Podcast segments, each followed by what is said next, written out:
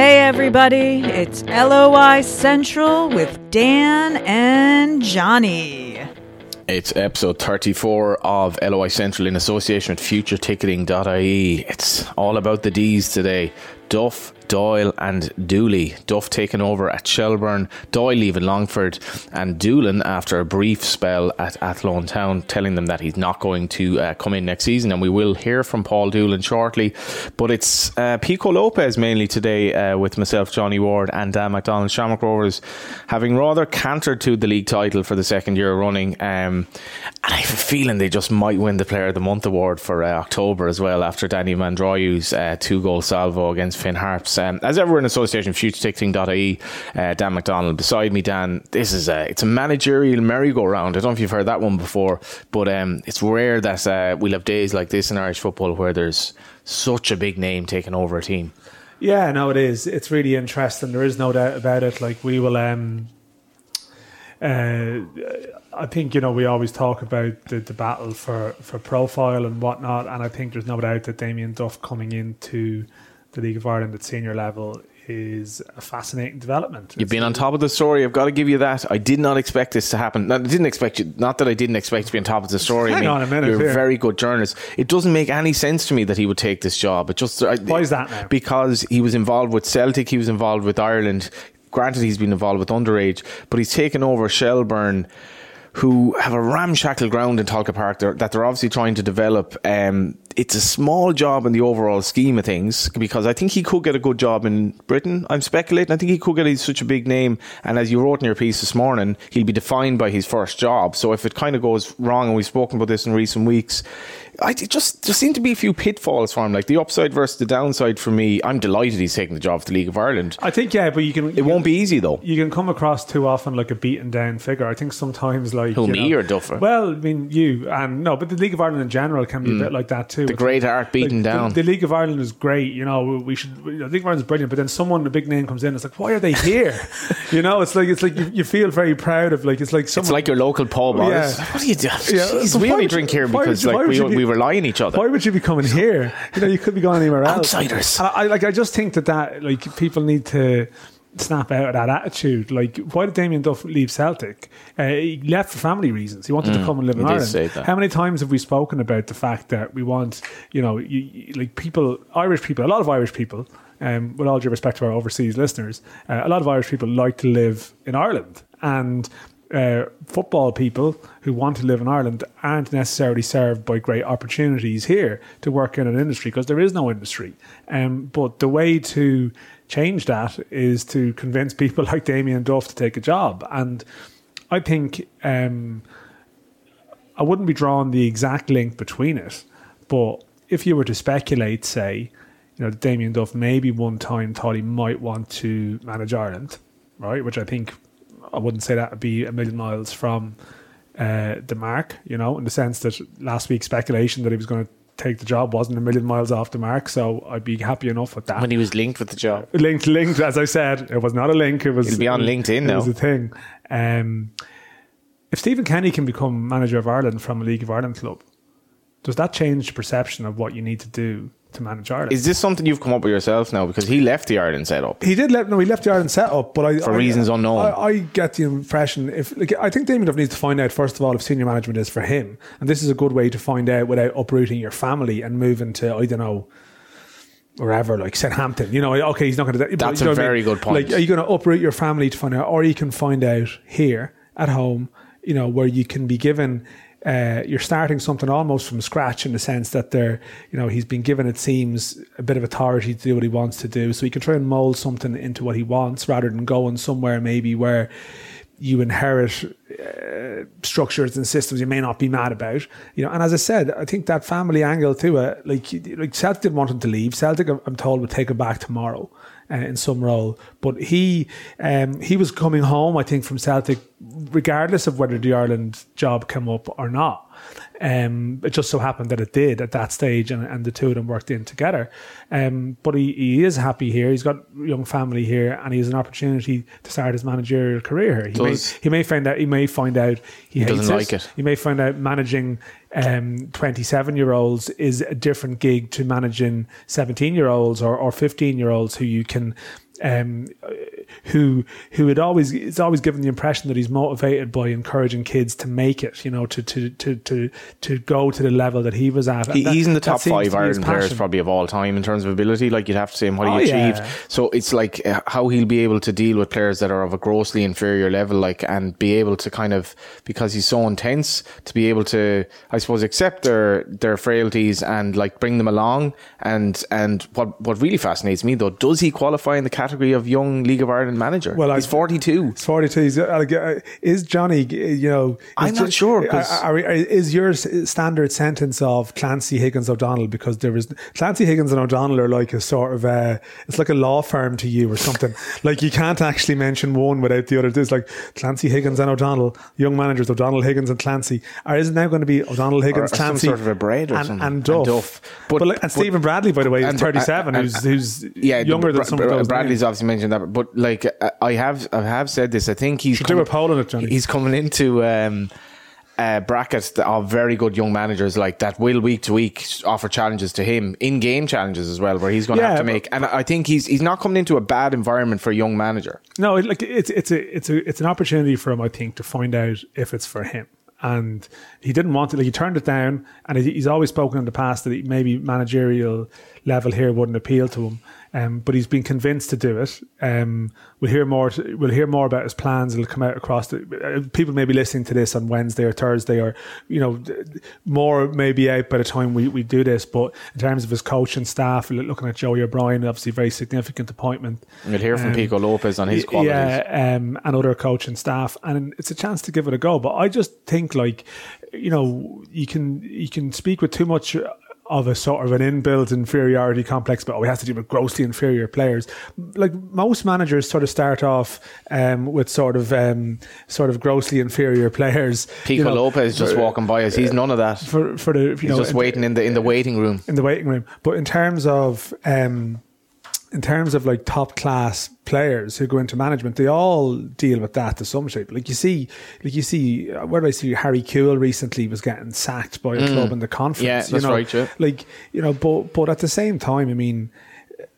Like I, I just wouldn't be too down on the environment here in terms of what it can mean for a manager. Look what it done for Michael O'Neill, for Paul Cook, for a lot of other people. You know, you can go back in time. So, like this idea that uh, someone who's played at, at a certain level it can be too good to manage there. Look, it's a real leveler for them. Management, is, 100%, yeah. management is the greatest I, level. I am kind of playing. Well, well, very you played briefly- devil's advocate small, but I know what you're saying. Very briefly, what happened though? You, you, your your initial kind of reports was like that he'd more or less turned it down. Something changed. What changed his mind? Do you have any idea? uh, well, I I, mean, there's more leaks than from the budget from the shells came to you. Like your stuff is. I mean, you've been on top of the story all week, So Uh, well, I wasn't. It wasn't like you know, but um, um, well, I, I think you know, it's it's it's going to be interesting.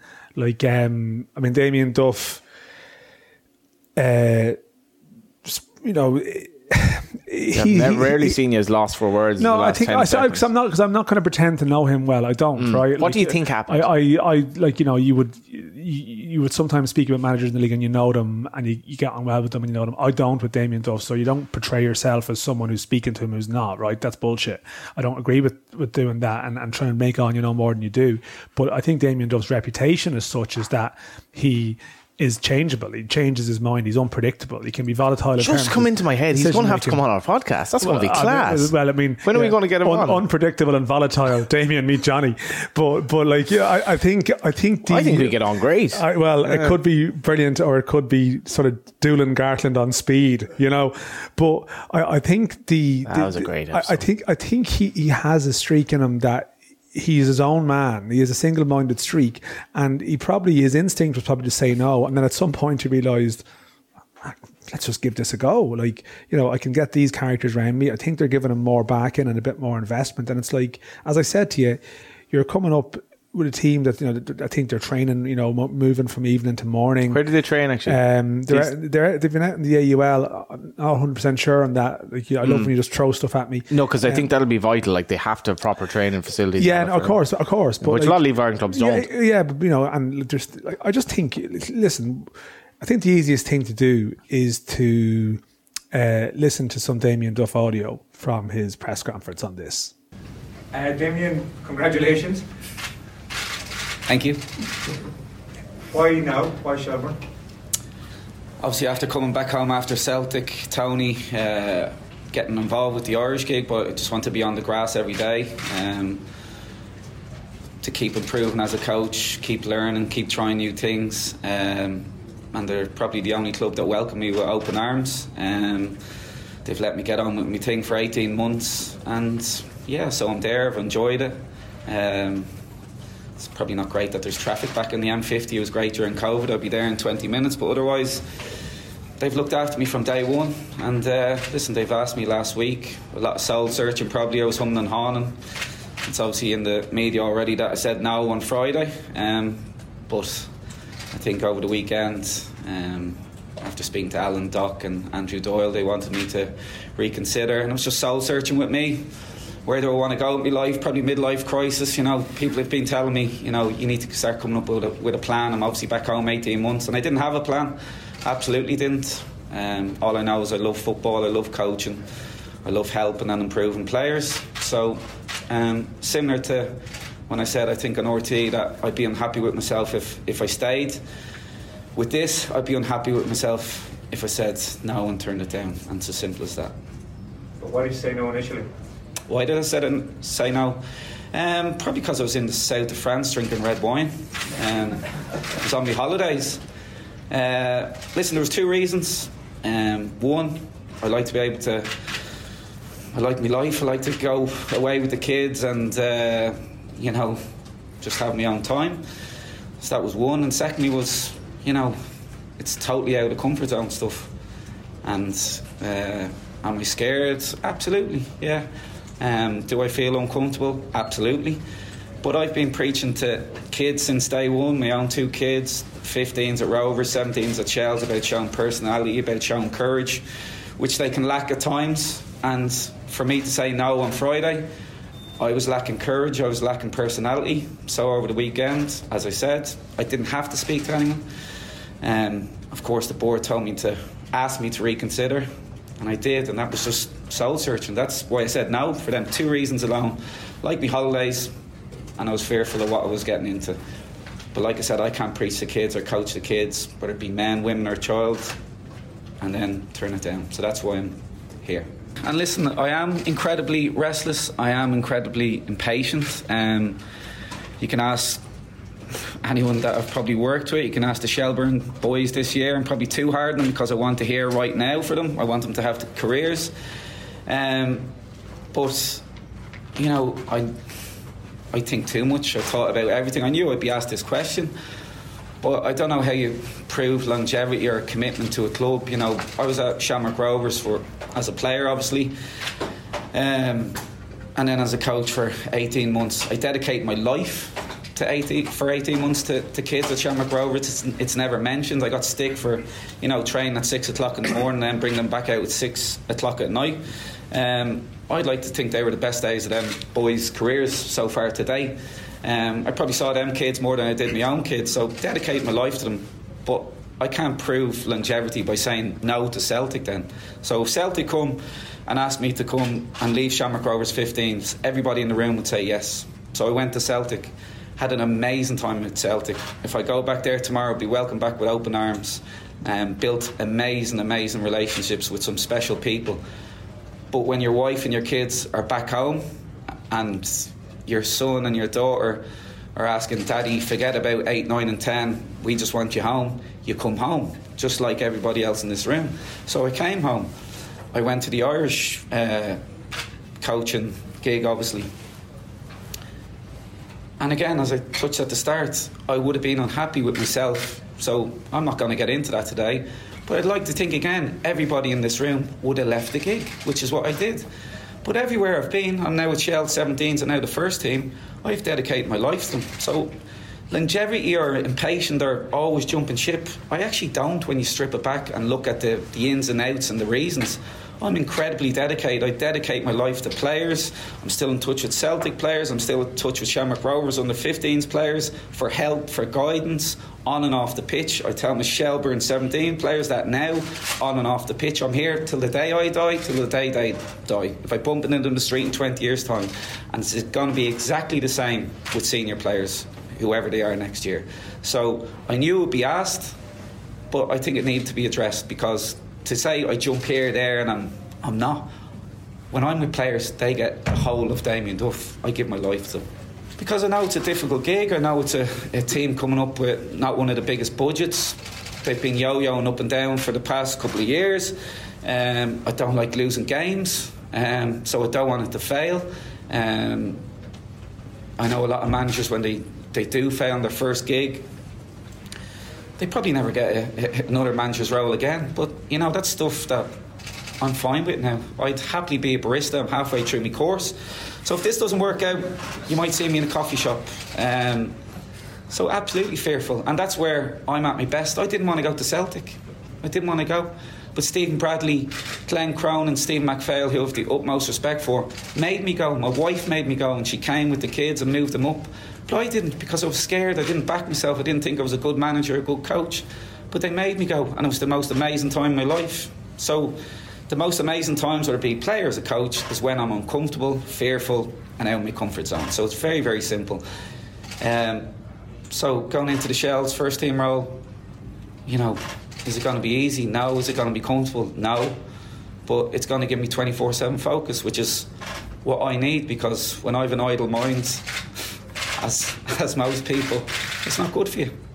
So I think I think what will also be interesting in terms of his mentality is is what players are attracted by his mentality. Like you know, what I would say about this, uh, working on the story over the last while, the excitement levels of other people within the league, like other managers, other people. I was like, wondering how your unquoted manager was today. I, I, had a like he was a young manager, so I mean, you're just getting into my. are you, are you thinking? Now. Are you thinking of your law firm? I, like, don't think it was Brad's uh, either. But like, well, I just just to read, there was no there was no no great secret reveal. It was just another no, manager saying this is great. Yeah. But I think I think that there is a sense that like I think the League of Ireland, rightly or wrongly, has a reputation for being quite insular. Like, and you know it. Like people out here listening to it, they'll be like, "It's uh, my field." They, they, like, "It's my field." It's like you know more people should go to the games, and then uh, you know t- all of a sudden twenty thousand people come to a game. It's like it's, a disgrace. All these people it's like. The, it's like the Galway United fans. Like we used to chant at the when they'd be two 0 down in a cup semi final. The big crowd is like, "We'll never see you again." I know. With this kind of like you know, go away, leave us alone. It's real angry, and it's like you know,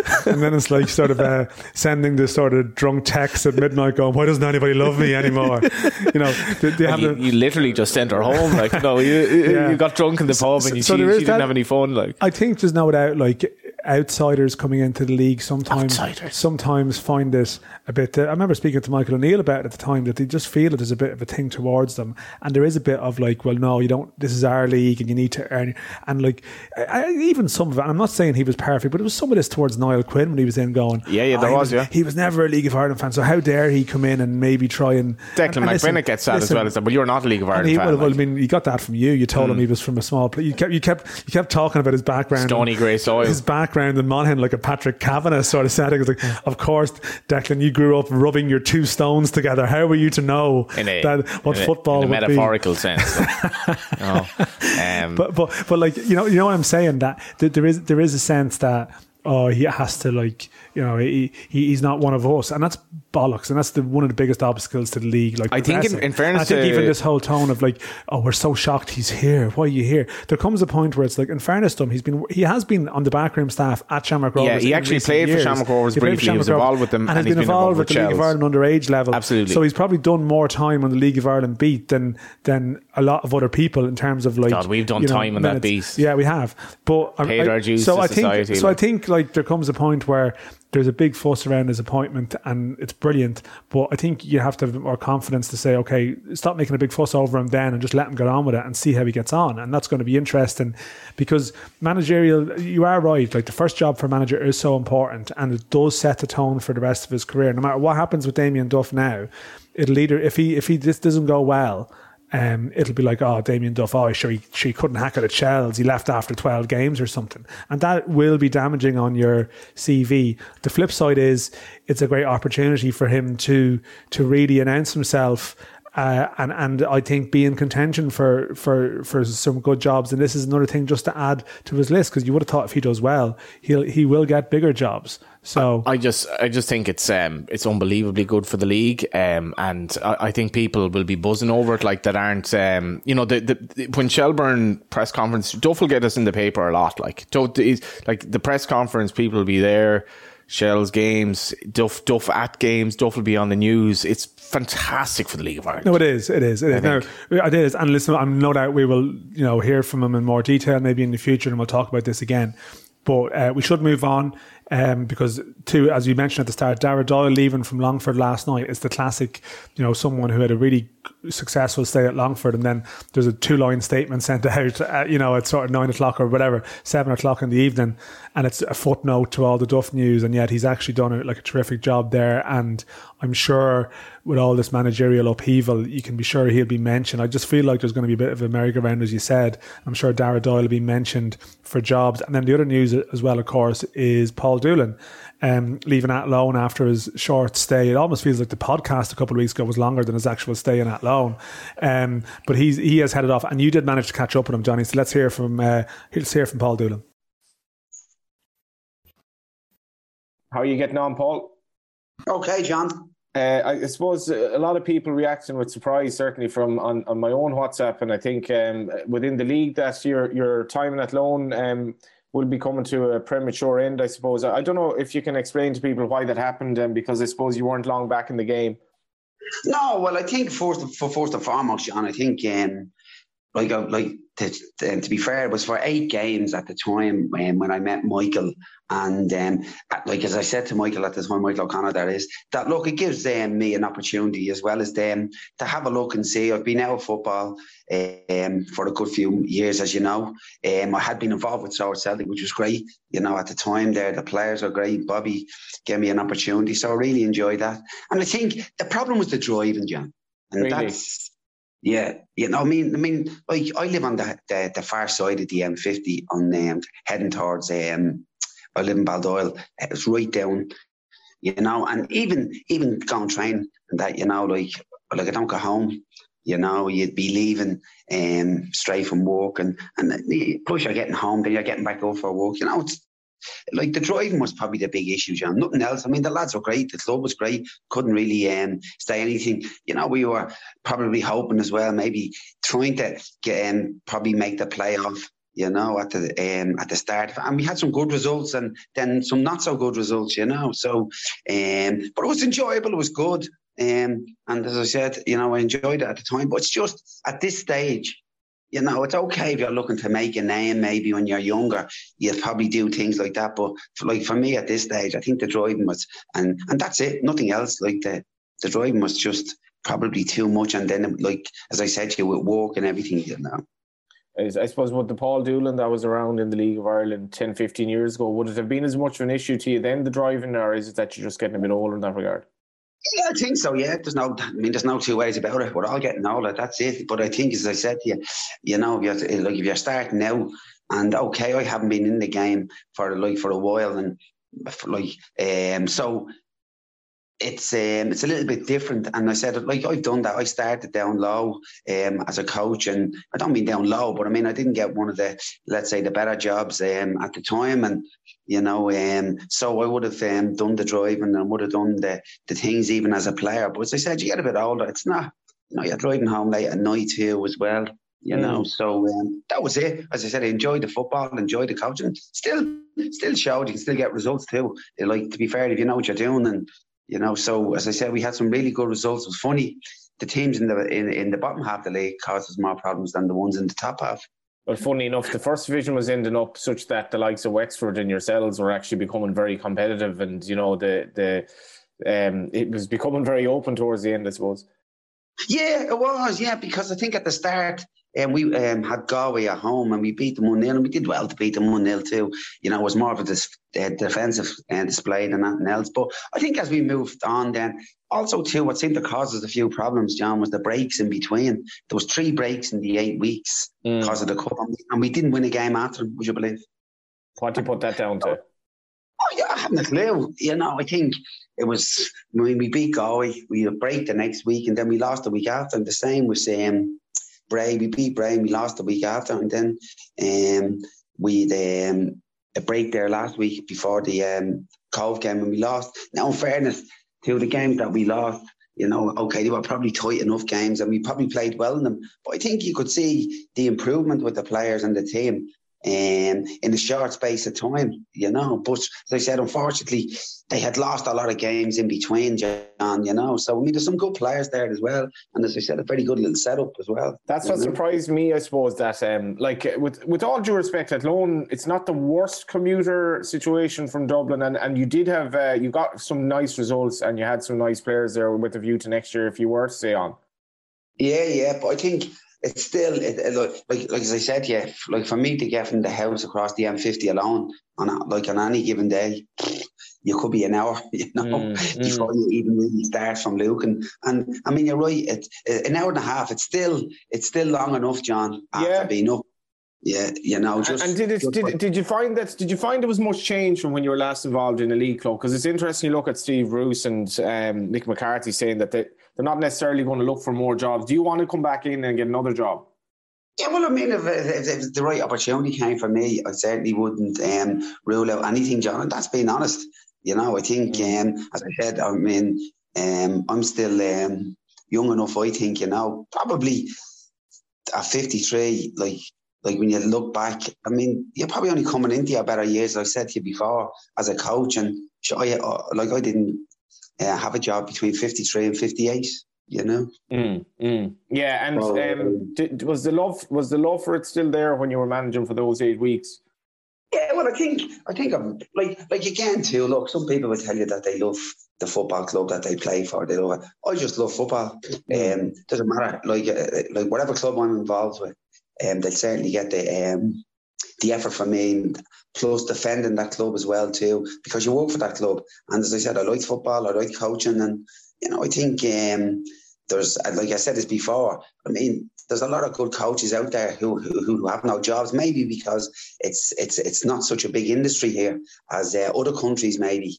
John. You know, yeah. so you know, so um, and I said that before when I left the FA. I was hoping that I might get a job. I wouldn't be presumptuous enough to think that I was definitely going to get a job, but I was hoping that I would have at the time, you know. So, would you move for a job now? Move? What you mean? Um, like, would you relocate to like a, a Cork or a you know a, a, Galway or a Derry or something like that if it ever came around? Well, I think it's it's a bit different if it's full time. All right, there's a bit different. Yeah, there's no doubt about that. Mm. You know, I think the last um, jobs that I've had, they've all been full time. So um, it's different. You don't have you have all that time to um, to get ready and do things, but it's a, it's a little bit different getting used to. Like it's hectic when you're managing a league of Ireland club. It is hectic. Was that the difference that. actually that you were part time? Um, well, it wasn't that. No, no. It's really, as I said, you're driving up and down, John. That's mm. that. That's that, that. Like that's the thing. You know, it's um, it's uh, like and, on any given day, there's a crash on the M50. So you could be an hour and 15 minutes getting from the um, my house to the yeah. uh, Lucan And I mean, you know, that's. And was the at Athlone board surprised with your decision or? Oh, I don't know. I mean, they were. I mean, look, we had a chance. They were asking me would I stay, and and I was saying that was the biggest thing for me was just the driving, you mm. know.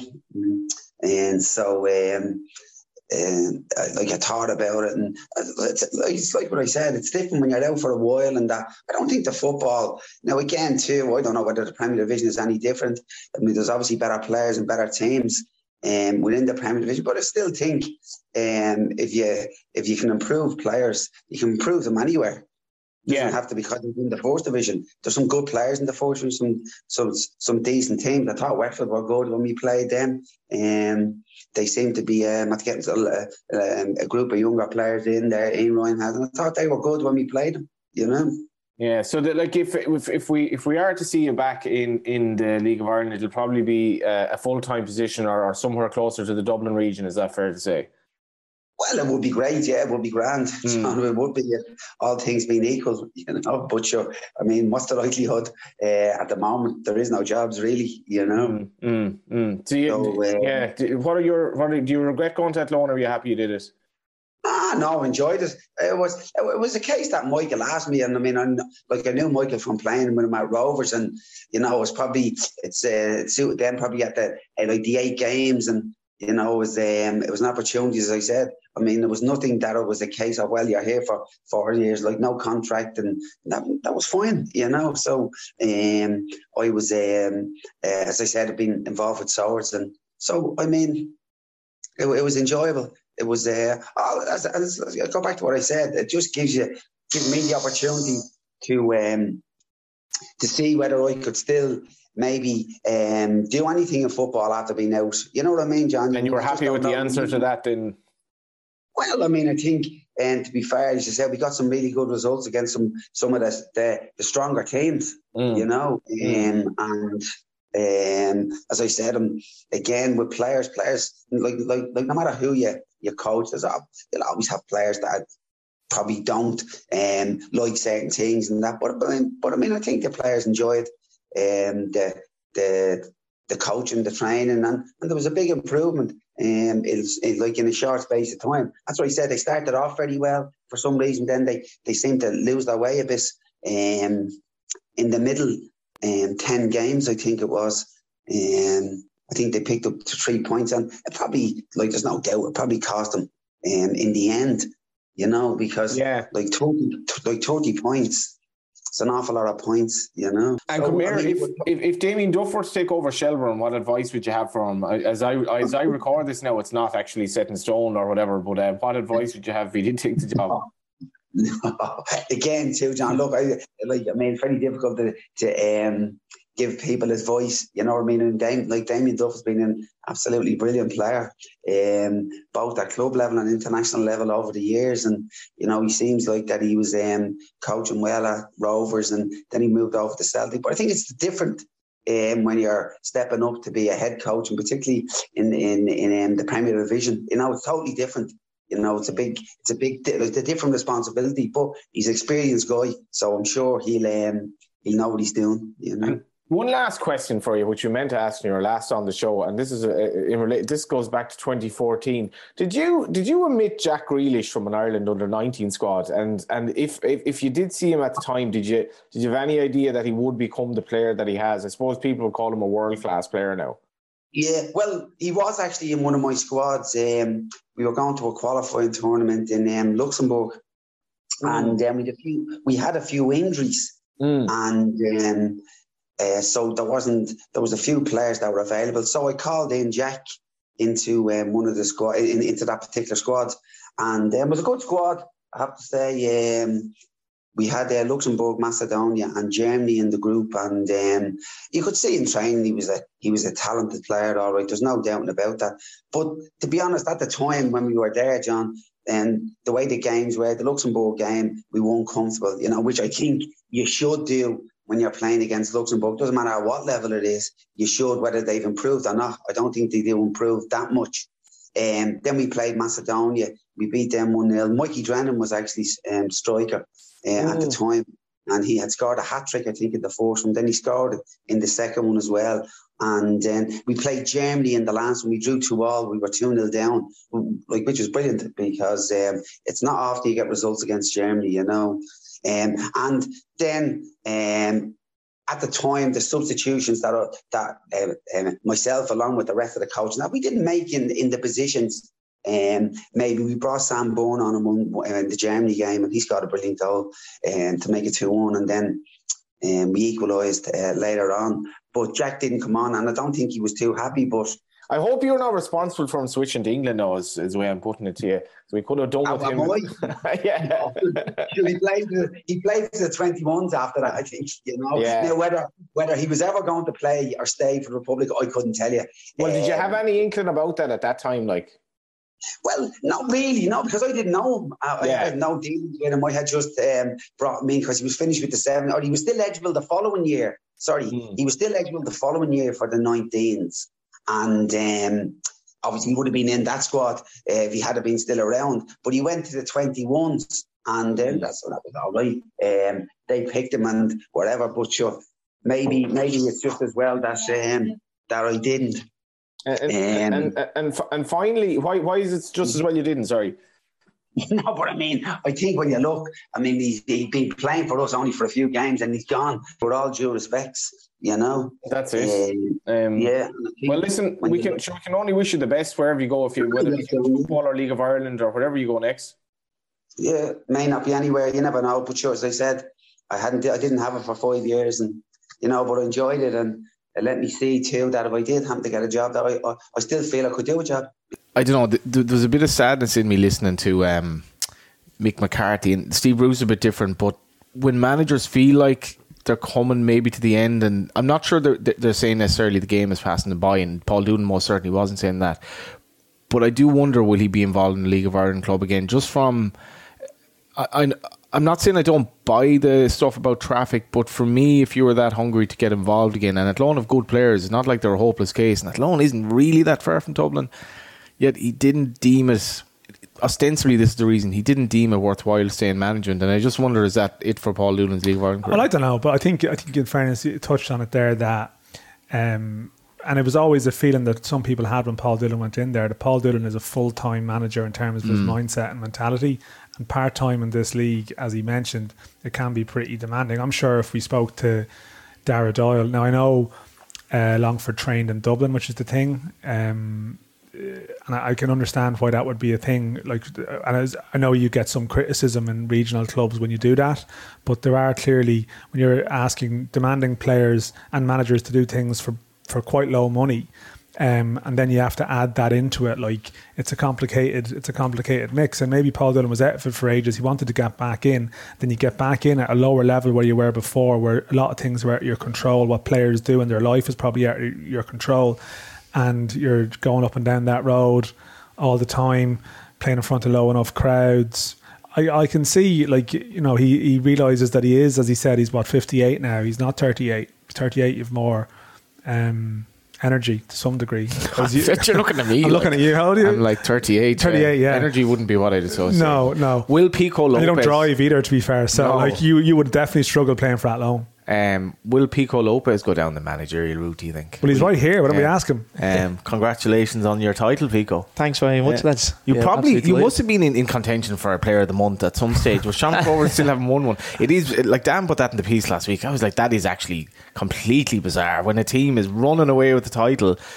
I don't, is it like you haven't had a goal scorer who's been banging in 16 goals, or is it like people don't rate defenders as much? It is a bit mad. And, and Stephen Bradley was like, the media need to have a long, hard look at themselves. And I was like, I actually don't really vote in them things, so that's maybe I'm as culpable as anyone else, but it, it was a bit mad. Like, Yeah, I suppose, but like I've never seen so much controversy over a player that Yeah, I know, in yeah. my life. Like uh, to be honest with you, I, it doesn't really bother me. Like um, whoever wins the player of the month is there on, on merit. Like they've had a good month, and uh, it's a great honour for them. Like, but it, it's not the overall goal. have you won it? Not this year. No, Have you won it? You've won it four. no, actually, I don't think so. That's only a- the that's Ro- a- only the that's a- Rovers one, which a Rovers player has to win. Unfortunately. That's an anti defender. That's defenders. an But look, anti-defenders. I, I've been involved in that. pro- I'm not as involved. I'm not in the committee anymore, so I'm, I'm washing my hands of this here. but like, even the selection of the shortlist would be a big discussion, and so often it goes down to goals scored, and it's like, no, you have to. And actually, someone put a thing into it. There's a bit of a discussion going on around this about. Um, I think even the stats of defenders that have been nominated in the last couple of years is is grim, you know, and I think it probably needs to be looked at. Well, you know? I, I remember having a having a pint with Stephen O'Donnell, right, watching a game before. It was an Ireland game, and I O'Donnell- I- I- O'Donnell, Higgins and Clancy, You're, ta- you're talking about you're talking about Paul's, right? So I was like, Oh, Stephen O'Donnell's point basically was that it's a lot easier to play centre back than it is play up front because Stephen O'Donnell is like Patrick McEleney is more talented than um, Duffy, for example. Patrick McEleney is a more talented player than Shane Duffy, and I was like, what do you make of that? like is it, there's different parameters, I suppose, to measure players. They're both quality players in their in their own right, and they both bring different things to the to the table. Like so, You played midfield though. Is it easier to be a centre back or a midfielder? Uh, I, I suppose like I think I think it's easier to be a midfielder. There's no pressure.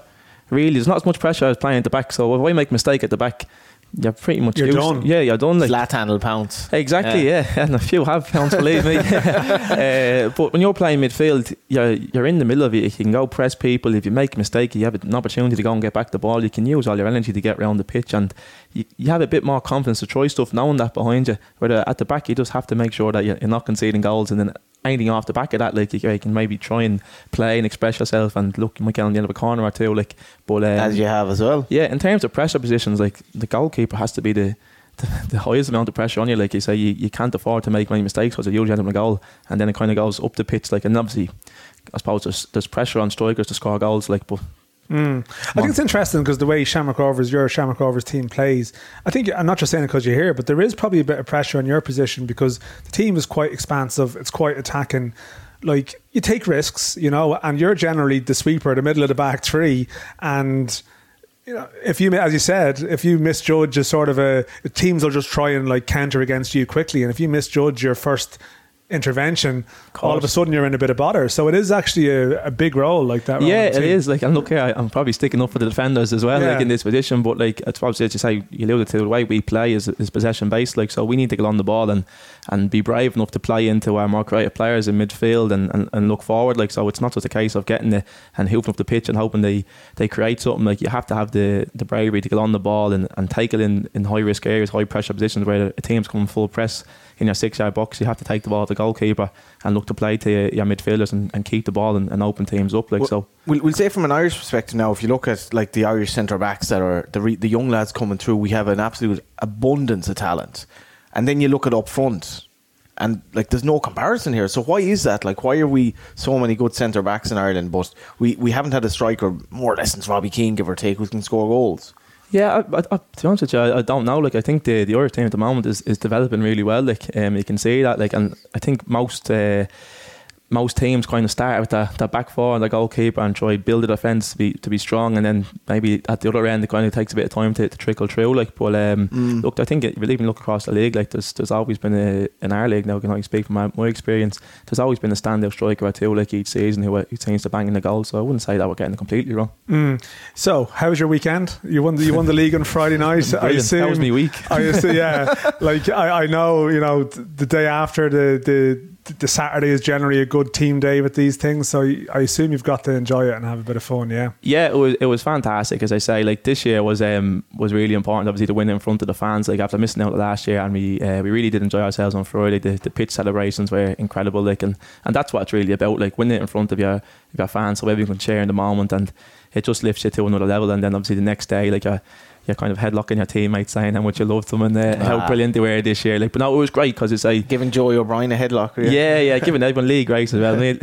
Uh, Who'd be, who'd be the main person you'd be headlocking in that scenario? Oh Jesus, uh, probably Greener. Yeah, me and Greener are very fond of a, an old chin wag. uh, league race as well. Like, um, but yeah, it's like they say like we we're probably deprived of it. Like for maybe two years of having actually a group bonding session. Like you're not allowed out. Like even for having a coffee or uh, a drink. Like just to catch up to watch the football. Like and just be everyone there. Like on, on the Saturday. Like it was brilliant. Like I remember last year when you won the league, and I was I can't think which game it was. When was it either you won the league? I think it was Finn Harps. Uh, were playing bowls and we were. yeah, we were sorry. Home, so yeah. when you got the sorry, it was the day when you actually got the trophy. I remember, and I remember like you know you were up on the podium and they played "Build Me Up" Buttercup, and you had a bit of a moment. And I think you know I was, probably had a couple of beers in the stadium or whatever, but. How different was it this time? Because I mean, last year I remember looking at it going, yeah, that's great, but then 10, 15 minutes later, the stadium's in absolute silence, and Yeah. people are sort of walking to their cars. The twenty or thirty media that are there, and stewards or whatever. How different was it this year to, to last year? Uh, tenfold. Like it was, as you say, last year it was nearly like kind of not that it was embarrassing, like, but you're kind of jumping around celebrating and you're looking around. There's there's empty seats, like. Mm. But this time, like the fans were just leading celebrations. Like, you could hear them since Danny scored in the in the third minute. Like they were in party mode, and then straight away after the final whistle, I think I went to shake Barry back his hand and wish him best of luck. And I turned around, there's about two thousand people on the pitch, like Brilliant, which is yeah. brilliant. Like and everyone's jumping around, everyone's buoyant, and then the celebrations where we're in the stands and the champagne's popping off, everyone's on the pitch celebrating. It's just it's just what it, what the football is about. Like it's about um, sharing the experiences, sharing in the victories, like with the players, coach, and staff, and and the fans. Like and just it make you feel on top of the world. Those fans missed a lot as well, didn't they? Yeah, Like, they did. I mean, yeah. like you know, I remember the emotion of the uh, funnily enough, Finn Harps was the first game after the break, wasn't it, where fans were allowed in in, in June, Yeah, yeah. and there was a thousand fans there. And I remember doing some t- chatting to some fans outside, and they were like talking to a couple of fans like I missed them winning the league, missed the Milan game, you know, Yeah, and big they missed yeah. a lot of stuff. They missed the cup final last year, although it didn't go your way. And then like playing Finn Harps in June was like the biggest thing in the world to them, you know. And then ironically enough, it's Finn Harps again, sort of a couple of months later. Um, We touched on the fans that passed away in that time as well. It Oh, yeah. Big Deck, it- it- Big big Deck, deck. Like yeah. it's it's Massive it's losses. without getting like over over modeling here. It, it's it's part of people's lives. Like it is a massive part of their lives that was taken away, and some of them never got it back. Like they passed away in that time. And Big Deck missed the celebrations obviously of last week because then he missed last year.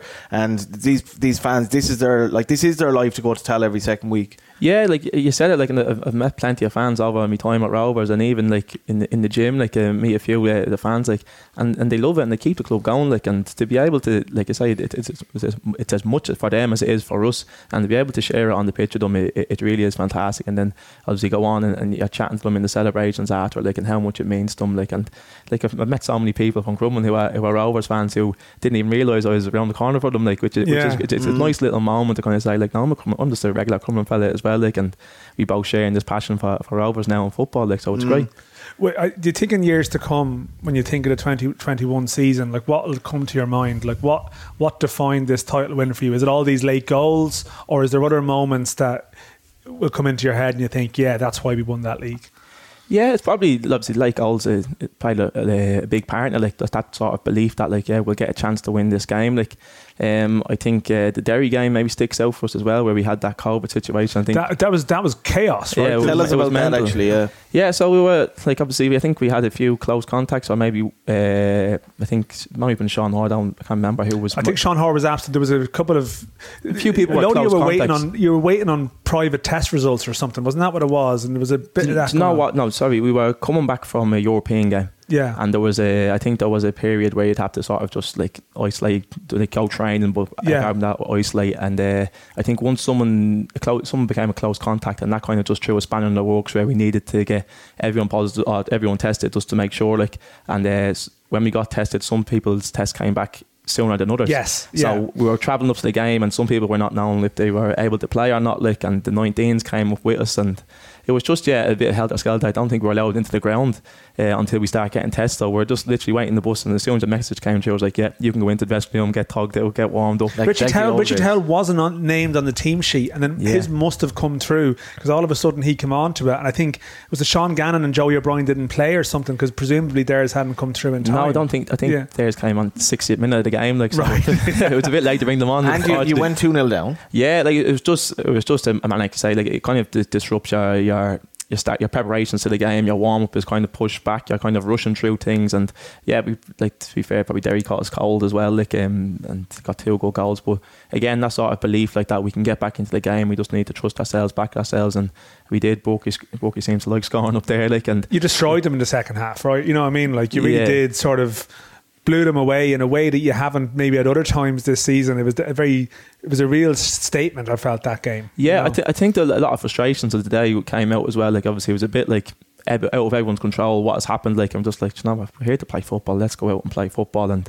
look, we managed to pull a goal back before half time. In the second half, we really went for it, and thankfully we won the game. Like, I think there might be a feeling that Shamrock Rovers haven't maybe gotten the credit they deserve. And I had to reflect myself on this last week when I was thinking, like, we kind of have um, maybe taken for granted like what Rovers have done. And if I just mentioned Graham Burke's performance that day in in that game, but also your performance against Derry at home in the last time you played Derry, where you kind of just squeezed the life out of them second half, and St Patrick's Athletic in Tallaght, when again you more or less totally bossed second half. And to be fair to Rovers, you've upped the gear this year when you've had to in the league, I think. Yeah, like um, I think like if I've heard a lot of this obviously gone the last few weeks like that. Like a lot of people talking about whether we deserved it or not. They aren't a great team. Like, and I just think to myself like. Let everyone talk about it. Like it's about what's us, what's going on with us in our dressing room. I think at the start of the season, we, we've lost a lot of players.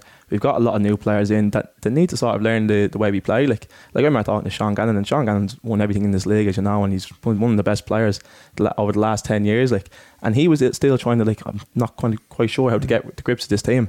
And then I think as the season went on, you see he grew into a new position. He became a centre half, Yeah, and he's yeah. he's been brilliant. He's been brilliant since he settled in the position. Same with Sean Hoare. Sean Hoare's unbelievable footballer, and he's still sort of just getting to learn the system. And now, as you see, the season goes on, he looks so comfortable in it and kicking on. And then, of course, Danny, who's got them uh, important goals against Pats, um, he went from strength to strength, and he's just finished the season like incredibly strong. Like, and just in that moment he seems to be the person to take the take the pressure on himself and goes, right, I'm going to be the difference. I don't think he got it. Maybe he didn't get enough credit for the quality of the goals he got against Harps. Like that Yeah. second goal, that that's a brilliant header. Like It's incredible. I, I wouldn't be. I'd be proud of that now. I don't think he'd be able to do it. Like I'd be Yeah. trying to burst the net with it, and he's just guided it into the bottom corner. The fireworks and everything, the fog. It Yeah. it and, and, and Dylan, dramatic, Dylan, Dylan Watts as well. I, I don't think I enjoy watching a player more in the League of Ireland than Dylan Yeah. Watts. Um, me, me neither. Yeah, he really. It's Yeah, I just he, he looks like a foreigner the way he plays. He's just Yeah. he's a different style, and that that pass and so on. And you'd wonder where he can go in his career. Yeah, like I, I've since I've, I've first watched Dylan, I've been a big fan of him, and every day in training, some of the stuff he pulls out, like I'm just geez, stand back and and admire it. Like and uh, and he's one of these players like he's he runs quicker with the ball. Like you're kind of looking at running beside him, and think to yourself, this fella is, is it's not a footballer at all. And he gets the ball at his feet, like jeez, he blow you away. Like and just the, the the kind of passes he can see and pull off, and the ability to move the ball is just, I say, he's a joy to watch. Like and I'm hoping he kicks on again, like because there's so much more in him. T- t- yeah, I want to talk to you about Danny Mandroiu actually, because you'd be regarded as someone that looks after yourself very well. You know, sort of a, the the classic sort of good professional in terms of like athleticism and stuff. And like Danny had this question mark hanging over him last year, whether he. I think it's a, it's known that these question marks were there, whether they were fair or not. They were there. There was, you know, he was left out of Bohs. I heard Dinny Corcoran speak about it on a podcast recently. You know, he'd left training one or two days, and Dinny really liked him. You know, um, stuff in a press release about Danny, the reason he might have missed the game, and all this sort of Yeah. stuff. And yet, it seems like from from day one at Rovers, he seems to have won people over, and that day to day, Danny is different, maybe to some perception that existed. A hundred percent, a hundred percent. And I was, I was a bit amazed because you, you do hear these stories going in. You're kind of thinking, right, what we gonna be dealing with here? when We come in, and from the first day we were in the gym together, like he was, he was grand. Like he was just a normal, uh, regular bloke. Like uh, got on well with the group, mixed in well, and he was, he was determined to kind of prove people wrong that like I'm actually a good person. I'm here to work hard. I'm here to Mm. win things. And you could tell like you didn't have to. I didn't have to have a, a chat with Danny say like, yeah, where's your head at? And this like he was just ready to go, focused on the goal, and that was to come into Rovers, progress as a player, and win things. And as I say, like at the start of the season, I think the whole team were trying to uh, adapt with new players coming into new positions and um, just trying to get the style of play, like, like you get used to it. And even at that, I think we were maybe not at our best, like of course, the start of the season. But like the lads were still putting in really good performances, scoring goals, like so Rory, like so Danny, like chipping in with goals here and there, really important goals and really wins. And then as the season went on, he just grew in stature, grew in confidence, and been incredible for us. I suppose in terms of, and as you said, you don't need to pay attention to that debate outside the club. Just let that go away. But it feels like there was that just that one week in August that I'm sure you'd love another go at that one week in August again, right? If I could say you can go back, what do they call it in golf, like a mulligan, you can have another shot. I'm sure you'd love to have another crack at that at that two weeks or that week, Flora and Bohs, because that that must have hurt you as a group that sort of time. Know? Yeah, it, it definitely did, and uh, I don't think we uh, we did ourselves justice, especially in, in the Tallinn games. Like um, like myself included, I think I had a, an absolute bomb scare over there. Like, and it was it was really unlike us to kind of cough up the goals that, that we Mm. did. Like, and um, not really give ourselves a chance in the, in the second leg coming home. Like, they were a really good team now, strong opposition, counter attacked as well. But we're probably disappointed that we gave ourselves too much to do. Like Yeah. really did. Probably uh, the game got away from us over there. Like, and then obviously the look the Bohs game. It's a cup game. Like it's it's a once off. Anything can sort of happen. It just it fell in between them them two games, which is the disappointing thing. Like, but um, And like nobody cares about the Bohs game really if you'd qualified because the Bohs game you'd, you'd injuries going into the game and it was a hectic schedule. But it was the feeling I think was that it was on TV and the goals that you coughed up over there was so unlike Shamrock Rovers. yeah, this is it. It's all, it's all magnified on, on, on TV. Like, and I wouldn't say that no one really cared about the, the Bohs game in, in between. Like, obviously it's a massive game. Sorry, as a neutral, like yeah, sorry, neutral, yeah. uh, yeah. The but- narrative of the season was dictated by that week, but it was more Yeah. so the Flora Tallinn game, I suppose. Yeah, So- hundred percent. I say it's just it's just a, it was a bad week. Like, and look, we, we got it back, like we'd, we'd like to have another crack at it and, and probably Mm. do ourselves a bit more justice. But look, that's just the swings and roundabouts of the, the LOI season. Unfortunately, Mm. like you have to you have to take injuries, you have to take people missing into account, you have to take games every two or three days, like on the on the chin, like and just roll with it. I suppose though in a way, like there's no danger of complacency setting in. I'm sure you'll be raging sitting watching the cup final or not watching the cup final, uh, or if you see Flora Tallinn are playing in the Conference League now on Thursdays and stuff. That I'm sure going into 2022 now, you have the Champions route. That's something that you didn't do this year that you can you can sort of target next year, right? Yeah, it's, it's definitely motivation. As you say, like it, hurts. Like it hurts when you, you see a team, you see yourself getting so close, and then the obviously the opposition team going on to either make it to the cup final or in the conference league. Like just like, geez, that could have been us. Like so, yeah, it's definitely gonna be the motivation.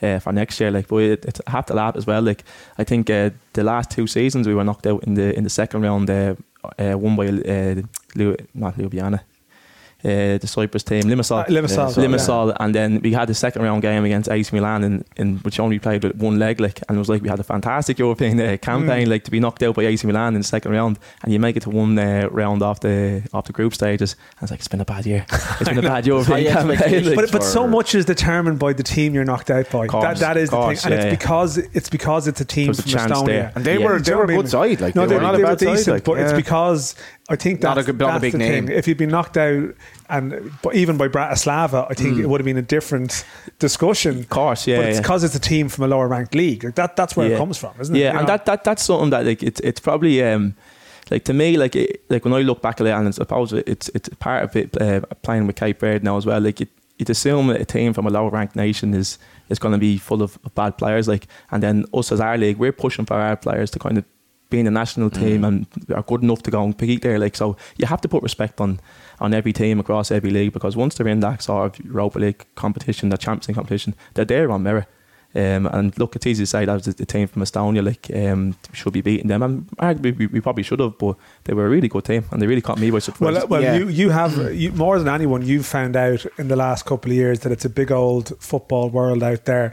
Now, the last time I spoke to you, other than maybe around a game or something, was when you were trapped in a quarantine Yeah. hotel. Yeah. you were in the delights of what the Crowne, Crowne Plaza, Plaza and in Santry. Santry, yeah. I'd say every time you, if you ever drive past their party, you're Oh, like, shit. I haven't been in Santry since. no, don't dwell too far, uh, too close to you, you, you, you had a bit of a mad, mad uh, COVID story that you, you'll be able to tell in years to come. That basically you were playing because you play international football with Cape Verde, which I want to speak to you about that in a minute. But you, it was prior to the exemption for elite athletes, and you, you basically just got. Got landed in that hotel in Santry. Yeah. I, sp- I did a piece with you at the time. I don't want you to relive it, but it, was, but it wasn't a great experience for you. No, not at all. And funny enough, I was only thinking about it this uh, this morning, like uh, about just thinking about at the start of the season, how we started and all that. It's like, geez, I was actually locked up in a in a hotel for, for twelve days, like locked up. Like like locked up, like, and it, it was. And I think about it was it was insane. I think um, I was away on international duty, and uh, it only came in as I was away.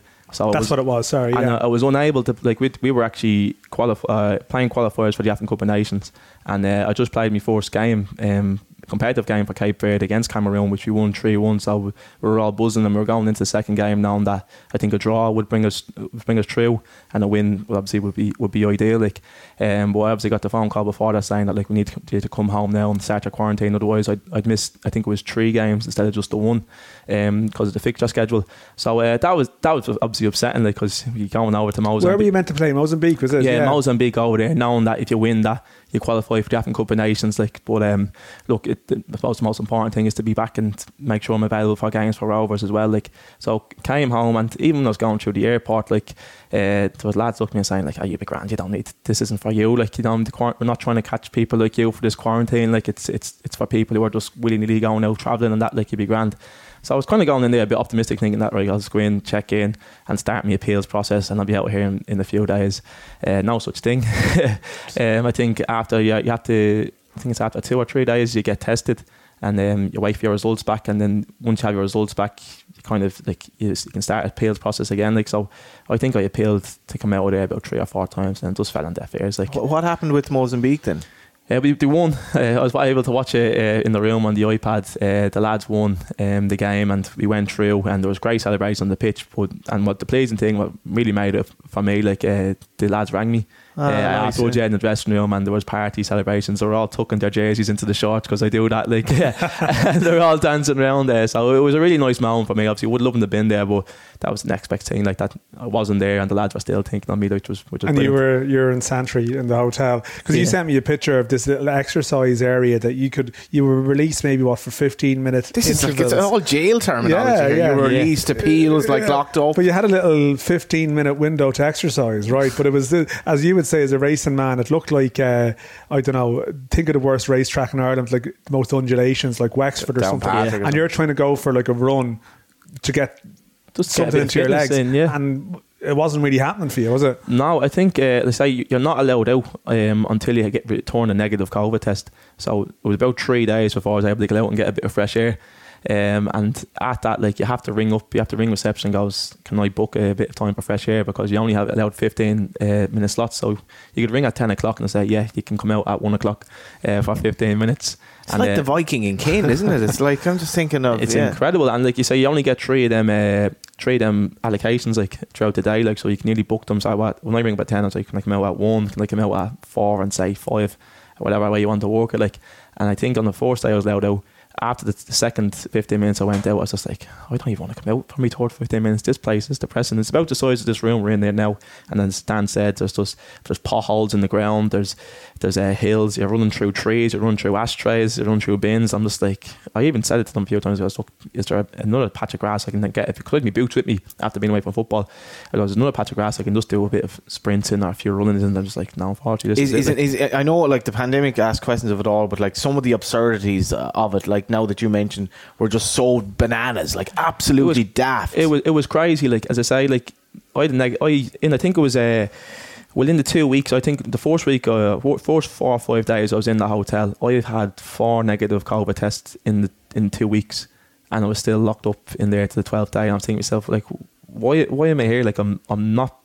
I'm not positive. I'm not. I'm it could also derail. You're, you're a professional sports person. Could could have screwed up your season in many respects. You, like. did you struggle a bit when you came back Yeah, out? You had a couple of ropey games, I think, where it looked like you Cheers, lost. Dan. no, no, you're right. No, you're, you're 100 percent right. Like, and uh, I think it was because I only played one game uh, in the league, and then I went away with uh, with Cape Verde. So you're kind of in the. It's it's really important the first maybe four or five league games you get your match fitness back. So I kind of felt like I had to start again. Uh, when I came out, I think uh, I was up at up at Derry and I was doing runs at the pitch. I just felt, I'm, geez, I'm, I'm miles off. And my first game, I think against Longford, uh, I, I think I gave away a penalty then uh, Oh, in- yeah, in the yeah, first yeah, half. that's Like so, yeah, it, it, it took me a while just to find my feet again and get up to match uh, match speed. Like, um, Just on- actually, I, that came into my head there. So you kind of appealed to the referee. It was a blatant penalty, right? So are you kind of thinking as you appealed to the referee, oh no, like I've, I'm just not at it here. I'm just not fit enough. Or are you are you kind of half-hearted saying that's not a penalty? Uh, look, uh, I I thought I thought the panel was ball. Like, uh, like yeah, Okay. you, no, you, Yeah, he doesn't agree with your assessment of the penalty, Nah. Johnny, just to be yeah, clear. yeah.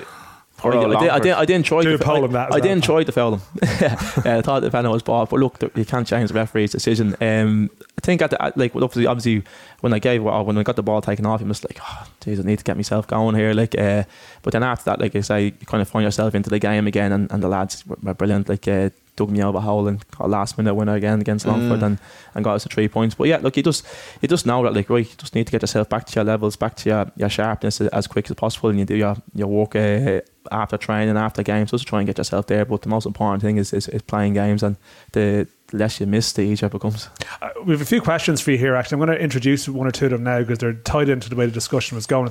Yeah, so Andy McNulty, the ex uh, Bohs goalkeeper, what's the experience like of playing the AFCON and World Cup qualifiers with Cape Verde? Is it surreal? How proud are your family of you for representing the country of your heritage? And I was thinking about this because I think I saw you posted something on Instagram recently. I think you were on a bus going Yeah. through a street and it was like, you know, it was a street party. And I was just looking at this going, here's a fella from Crumlin, you know, however many miles from home in the It's middle of this scene yeah. going, this is brilliant. Like, I mean, like qualify for the Cup of Nations, that's coming up. Like, what what is that been like for you, that experience? It's it's been unbelievable, and you say like every time you kind of you go away or you get the call up, you get the butterflies again, you get you that this is this is unreal. Like I mean, like I never thought myself uh, being in these positions or going to these countries to play games. Like and and just going back to that video, you, you said uh, that was after we beat Liberia at home, and uh, like that like we're about five minutes. Like uh, the island we're playing on is called São Vicente, and it's a small island. I think the stadium is about five minutes away from the hotel on the bus, and uh, it took us maybe 30, 35 minutes to get back to the, the hotel. I say that everyone, everyone of the fans who were at the game, they were out in the street. They just wanted to see the, the players like who played the game, like, and it made you feel like you won the World Cup there and then, like. brilliant. Uh, and I say the, the music was being was blared on the bus, and everyone was dancing on the streets, and just wanted to get a, a look at the players, and they all followed us back to the hotel, like, and they just really made you feel like a, a footballer, like. And and what do what what do your family make of it? Like what do they? Make they- they love it, like, It's your dad, right? Is the qualification? my dad, my dad actually came to the game. He uh, he flew over to to São Vicente to, to watch the game. Then he went on to visit my granddad in Sandy Clow, like, and that was his like first time obviously going to a match in, in Cape Verde, like, and he uh, he just couldn't get over, like, That's he said, like, yeah, it was brilliant, like, and even chatting to him after, he's like, "Big, you have your own fan club here," like, and uh, he was just so proud, like, and that means a lot to me as well as I have my family kind of looking at me representing the country. Like, 'cause I have cousins over there as well who come up to me, uh, text me saying like, "We're so proud of you just to, to, to represent the family," like, and that means so much. Like, It's interesting because I think some of the lads who played the English born lads who played for Ireland over the years, they did actually use it to like reconnect with family here or learn a Yeah. bit about their history that they didn't really know. And I'm guessing for you, there's an element of that. You're, as you said, you're meeting cousins. I don't know, had you met them before or not? Or no, of course. cases- Like I, there's a, I have a cousin down there who I hadn't seen in about twenty years. Like, and uh, I met her husband and, a, and her daughter. And then there's people who are coming up to me as well that I, are my cousins. Like I've checked out with me. Like, yeah, no, they're legit. Like they they're your cousins, and I've never met them before. Like so, it, it's great to kind of put that connection uh, back together. Like and obviously try. Uh, kind of trace my family back to Sandy Clow and just meeting new people and even the, the lads on the team like meeting their families like it it feels like everyone's a family down there like everyone knows each other everyone uh, has relations uh, that like obviously worked with each other or, or spoke to each other some part like so it's uh, it's just a really like really great experience I can't really put my finger on it to say like how it makes me feel but sure looking back now in a few years I think to myself Jesus this was an incredible adventure that I've been on Yeah, so what's your schedule then for the next? Uh, what's your off season looking like this year? Not- not Hope- much. hoping you make the squad. I think you know you've got a good chance of making the squad, but like you, Yeah. probably, you probably don't want to be complacent about No, it. no, but, of course. But I'm looking here, 9th of January, Ethiopia, Cape Verde, yeah African Cup of Nations, Burkina Faso, and Cameroon, and like Yeah. an, an intro. You're and Tal will be buzzing like. a, yeah. a major tournament. you Yeah, know? it's unbelievable.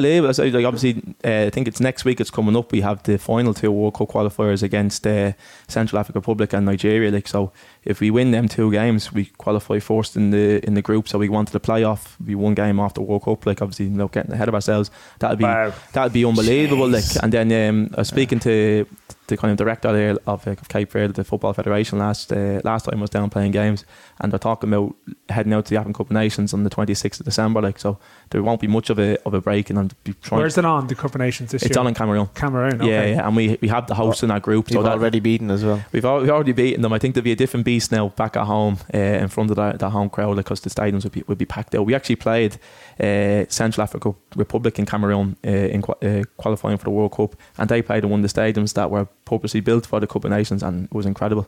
Yeah. Like, it was torrential rain. I'd say for 48 hours, and I say torrential rain, like you wouldn't find this up in Ballybofey. Like mm. it was, it was really, really. Ollie. Horgan was probably there watching the Yeah, game. yeah, yeah. Probably scouting someone. Yeah, he's trying to get the game there. held there, like the pitch, the pitch held up incredible. I think it was like an eighty thousand seat stadium. Dressing rooms were, were first class, and it was just it was you kind of got a feeling like this is going to be packed out when we come down here in January. Like, and it'd be Savage. unbelievable. So your yeah. Christmas this year is again touch wood, all going to plan. Don't want to jinx anything, but Yeah. I mean, all, you're you're you're heading away. You're it's a very different type of uh, Christmas Yeah. for family it's and a walking Christmas. girlfriend or whatever. Like you know, it's a different gig. Yeah, like, this you know. is it. And like, like basically speaking to my girlfriend and family, it's going to be weird kind of being around Christmas time. It's kind of time you kind of let- uh, relax and switch off and spend a bit of time with family. Like, and I'll be jetting off to Cameroon for. Look, it could be it could be a month, like hopefully a bit longer, but like, it could be it could be a month or so, like, and then you're, you're coming back and you're you're kind of straight into a new season. Then Damien amazing. Duff Shell's probably facing you early on in the season. You're like, yeah, I got to prepare for that now. yeah, Yeah, Yeah. exactly. I'll be Yeah. doing me extra runs over in Cameroon in the in the heat. It's exciting, yeah. Yeah. Um, I can try to get a couple of other questions here. With Ian's noise asking, was there any truth in the links with a move to Nuremberg? You were linked to the move to Nuremberg. I in seen that in, yeah. in, the, in the papers, all right. Um, to be honest with you, I, I don't know. Um, didn't hear? No, I didn't hear any of that. Like it's just it's just rumours and speculations, I suppose. Oh, it's all good. Listen, it's not bad speculation, I suppose. Because the Cape Verde lads are spread all around Europe as well, aren't they? It's a real diverse get, you get them from all over the world. I think there's players playing in Dubai, Turkey, France, uh, Slovakia, Norway. Portugal. And, Uh, yeah, and did they have questions for you about your football? What what what's yeah, like yeah, in what- your country What's the standards like? What, who are the good teams? Like, uh, are you competing in Europe? Like, and uh, like a lot of people didn't really know about like Shamrock Rovers and that. Like, and now they all do. Like, have the the video analysis uh, text me after the games, like saying this is Shamrock fucking Rovers. Let's go. like After you won last yeah, week, after we yeah. won. Like, yeah. So it's great. Like, they all keep an eye now on the, on the results and the games. Like, That's good stuff. Because Luke Hoy was asking, did you ever talk to the Cape Verde centre back Stopira about playing against Bohs? What yeah, it like once I seen they were Fairvar, you said. Yeah, Uh, for fair, I think it was it was last year. There. As soon as I seen uh, that the balls were playing them, like um, the next time I was down there, I was asking Stopira about the games, like how do you think it went on? And he said, look, it was it was a really tough game. We were lucky to kind of get out of it, like, and uh, he was probably really impressed with the with the standard. Mm. Um, I'm just looking here. Who else? But Richie Kavanagh. Uh, Roberto's improvement from when he signed to now has been terrific. Was there anything specific that the coaching team did to bring out the obvious talent he had? Um, I think they just they backed me and and they sort of believed me. And I think one thing I've probably struggled with, like um, before, I, well, even now, like just to have that confidence, like uh, and to trust what trust what you have inside you and trust what we're trying to do as a team. Like, and I think the the, the coach and staff are really patient with me. They worked really hard and they kind of identified areas in the games where can, we can improve on. Like, and just having that sort of like like backing from the whole from, from great players as well. Like, not Yeah. just good good managers and good coaches. Like, from having uh, that backing, like it just kind of brings you to a new level and confidence. I like, look, if they believe me, it's I need to start believing myself here and, and trusting what I do. Like, uh, the, the boy Owen Owen Byrne, a former uh, contributor or, or producer of this show, he actually is. He sent in a message or a question as well. Does Pico have any examples as to how Stephen Brad- Bradley evol- evolved as a manager in his time there? Sorry, I've mangled that question. But in terms of Brad, uh, you know, Stephen Bradley's evolution as a manager as well, because you've you've seen it. You know, you've seen Yeah. him, him go from nearly man to back to back league winner. A hundred percent, and I, I don't think there's there's much change about him. He sort of always had this belief of the way he wanted to play and the way he wanted his teams to play, and this sort of confidence is I know like we're, we're good enough to, to do this, and I believe in the process. And I think he he showed that from the first day I was in there, like, and uh, to be able to kind of like still have that belief and dig your feet in when you're coming, coming under all that pressure. And he came under a lot of pressure uh, in the early stages of Rovers, like, and even maybe the bit of the second season, like there was still that pressure on, like, time, but this isn't working. But he had this belief in him as I know we'll make this work. And I'm Mm. confident it will. And look, it's it, like I- think it's just gone from strength to strength, and he's, it just goes to show you what an unbelievable manager he is, and unbelievable like like passion he has for our game. To kind of he watches so much about football to kind of get his team playing like this and believe this is the right way to do it, and he's he's proven it. Played Gavin Bazunu against Bray that time. That's probably the the trajectory where everything changed. Shamrock Rovers because you'd goalkeeping problems. He went in. All of a sudden, like Rovers lost a lot of games because you didn't have a. You were making goalkeeping mistakes. Like with, with all due respect, and he Bazunu came in, and then Mannus came in, and that was it. Yeah, yeah, I think like like, uh, like Gavin was, is, an, is an absolute exception. Like, I What did you make him as a lad as well? Like brilliant. Um, I think he came in. He, he was sixteen, and he was he was a man. Do you know what I mean? He was he was so composed. He was so calm. There was no ego or arrogance about him. He was just willing to learn and, and willing to show that like I'm, I'm a good keeper. Like and like yeah, it, it can be a rootless place. Like uh, the dressing room of a of, in a football team, and, and especially on the five sides. The five sides get really heated, and uh, especially as a goalkeeper, if a goal goes in, like, no matter if it's stuck in the top corner or it's kind of fumbled in, people are going to be on your case. Like, and Gav just took it on the chin and goes, "Look, I'll, I'll improve here," and didn't back away from any challenge. As people come down, come on, let's go, Gav, and he, no problem. He just sort of took it in the stride, want to learn, and then you see when he goes into the game in these pressure moments, it's like he's been there his whole life. Like, is it it's cool like- for you watching him like the Yeah. Serbia game and that? Like yeah, definitely. I just remember I go back to the game down in Cork where he, he saved the penalty, like, and I see him then lining up for, for Ireland and that. I'm thinking to myself, this is gonna be easy for him. He was able to do this at, at 16, mm. 17. He's only 19 now, I think. Of it. He's- mm. Yeah, he's only 19 Veteran. now. Yeah, and yeah, that's what I think about. I think like he's been around years. This is this is easy for him. Like, Yeah, I'm sure you're probably watching it off in Africa somewhere anyway, or Yeah. on a sort of a grainy sort of uh, yeah. uh, iPad or something. Um, I should ask you as well because it is the story of the week. Damien Duff going to Shels, and there may or may not be a Joey O'Brien element. We're sort of speaking before everything is completely put out there. But firstly, like you actually worked with, you played against Damien, you said, but Yeah. you had a bit of time with him as a coach. I mean, the league does seem to be buzzing by this news, even though it's a rival club. I'm sure you can feel a bit of that. You know, they feel that the the anticipation about what this might be like. Of course, yeah, and it, look, it's great for the league. Like big, high pro- profile players and coaches, because they're good coaches now in, the, in their own right. Uh, coming into the league, it, it's all, it can only mean good things for for our league and make it more competitive. Like you say, I, I worked with Duffer, and his passion for the game, his enthusiasm for the game is, is, is, second to none. Like he really has this sort of obsession with it. Like, and I can imagine anyone who goes there now will, will improve, and, and Shels will obviously improve again next year. It'll be a really tough team to play against. And Joey is a, is a beloved figure in your dressing room. If he does go, and I know we'll see what happens. If he does go, you'd miss him, right? Because he's a, course. such a big presence. Ah, he, he's massive, and I think uh, I think between himself, like uh, Joey and Al have been the most important signs. I think in uh, in my time at Rovers there. Joey's just he sets the standards every day in training. He keeps everyone honest. Uh, he controls the fine money as well, which is which is important. Like, Big gig. But yeah, it's a massive gig. No, but like I think it, like what really impressed me about Joey, you think he, he comes in and everyone's saying great experience adding the team. He's quality. He's a great footballer. I've never seen the man sort of like be put under pressure with a bad pass. He just takes it in the stride and, and plays a simple pass or makes it look simple, I should say. And I've never seen him be born for pace. Mm. Never, which is which is actually frightening to me. Like he's, he's he has this like way of the game where, no matter what winger comes up against him, you never see him getting a race and down the side or, whatever. And he's and just again, he's he's a, he's a great footballer, a great leader, and really important to our our. We should mention the, the fixtures this weekend in the Premier Division. It's um, Pat. We'll come back to your game. We'll leave your game to last, but it's um, St Patrick's Athletic against Sligo Rovers on Friday. Pretty important game. The Sligo Rovers got the two wins, so they're in control of their European destiny there. Although Derry City still have a chance. Finn Harps against Derry City also on Friday. Uh, Drogheda Dundalk, sorry, I should say, is tomorrow. That's Thursday, seven forty-five, and then on Sunday we've got Dundalk against Longford, and we've got Bohs against Drogheda. We have the first division playoffs. Um, Johnny Ward very excited going out to the Carlisle grounds later to watch. Way, way Bray. before Pico. So we are we are speaking on Wednesday morning Um, now, right? Like so the, the old days of winter football, Pico, like the Carlisle grounds is so cold in a when it's proper winter football, and part of me is nostalgic for the nights where it's bitterly cold and you had to get yourself warm in the sand for a League of Ireland game in United Park or Carlisle grounds. Will be a throwback because it's going to be Baltic Yeah. and uh, it's going to be pitch black going into the ground. And um, yeah, here's hoping. But you sound like you love a bit of misery, Johnny. That's what you're thinking. An, like- an awful lot of people can relate to what I'm saying here. I know, I know. There's Listen, still an awful lot, and, and bad pitches. But well, everyone- like, but was not a good idea, and people forget. Like it was a big move to go summer football. Like it's been a revelation, but uh, there is a nostalgia for. I know, I, I know. 5,000 people, But you're listening, we've terrible got, pitch. We've got climate change and everything, so we can. We'll be grand. It'll be grand. Even if we go back to Uh, we got so we got Treaty and UCD, and then the reverse of those are on Sunday. Um, Pico, you go you go to Waterford on Friday. Um, and they're they're not bad. Like you know, the, Yeah. the, the the form table since the mid season break, they're actually second on points I've behind seen that, yeah. behind you guys. So I know you've won the league, and it's probably that sort of weird time of the season where you, you've you've achieved your number one goal. So what are you looking to do for the rest of the season? I know you'll be you'll be a, you're going to miss the Bohs game because you're going to be in I international so, duty, yeah. right? But Yeah. what are you looking to get from the rest of the season now?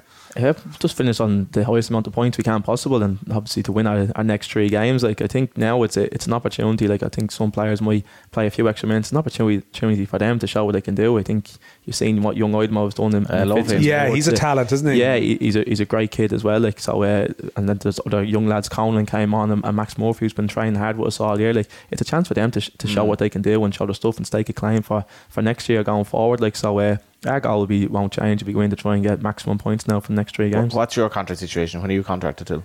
Um, I think I have another two years. Okay. this, Yeah. Ju- ju- Just finally for me, um, I I think every football fan in this country, Neil Farrugia from the last time he played Waterford home, it's just been brilliant to see him come back because I Yeah. genuinely thought this lad might not play again if you keep getting hamstring injuries, and he seems to be uh, like enjoying his football again. I suppose. Yeah, like we're all delighted for Neil. I say it, it's been heartbreak. Even even watching, him, I was I didn't think I was on the, in the stands against the, the, the game against Waterford, where he just sort of stretched again in his hamstring. I think oh god, he's, he's broken down again. But they quite finally got to the bottom of what was causing the issue, and and hopefully touch wood now that uh, Neil can kick on. Because watching him against Finn Harps there, I was just like.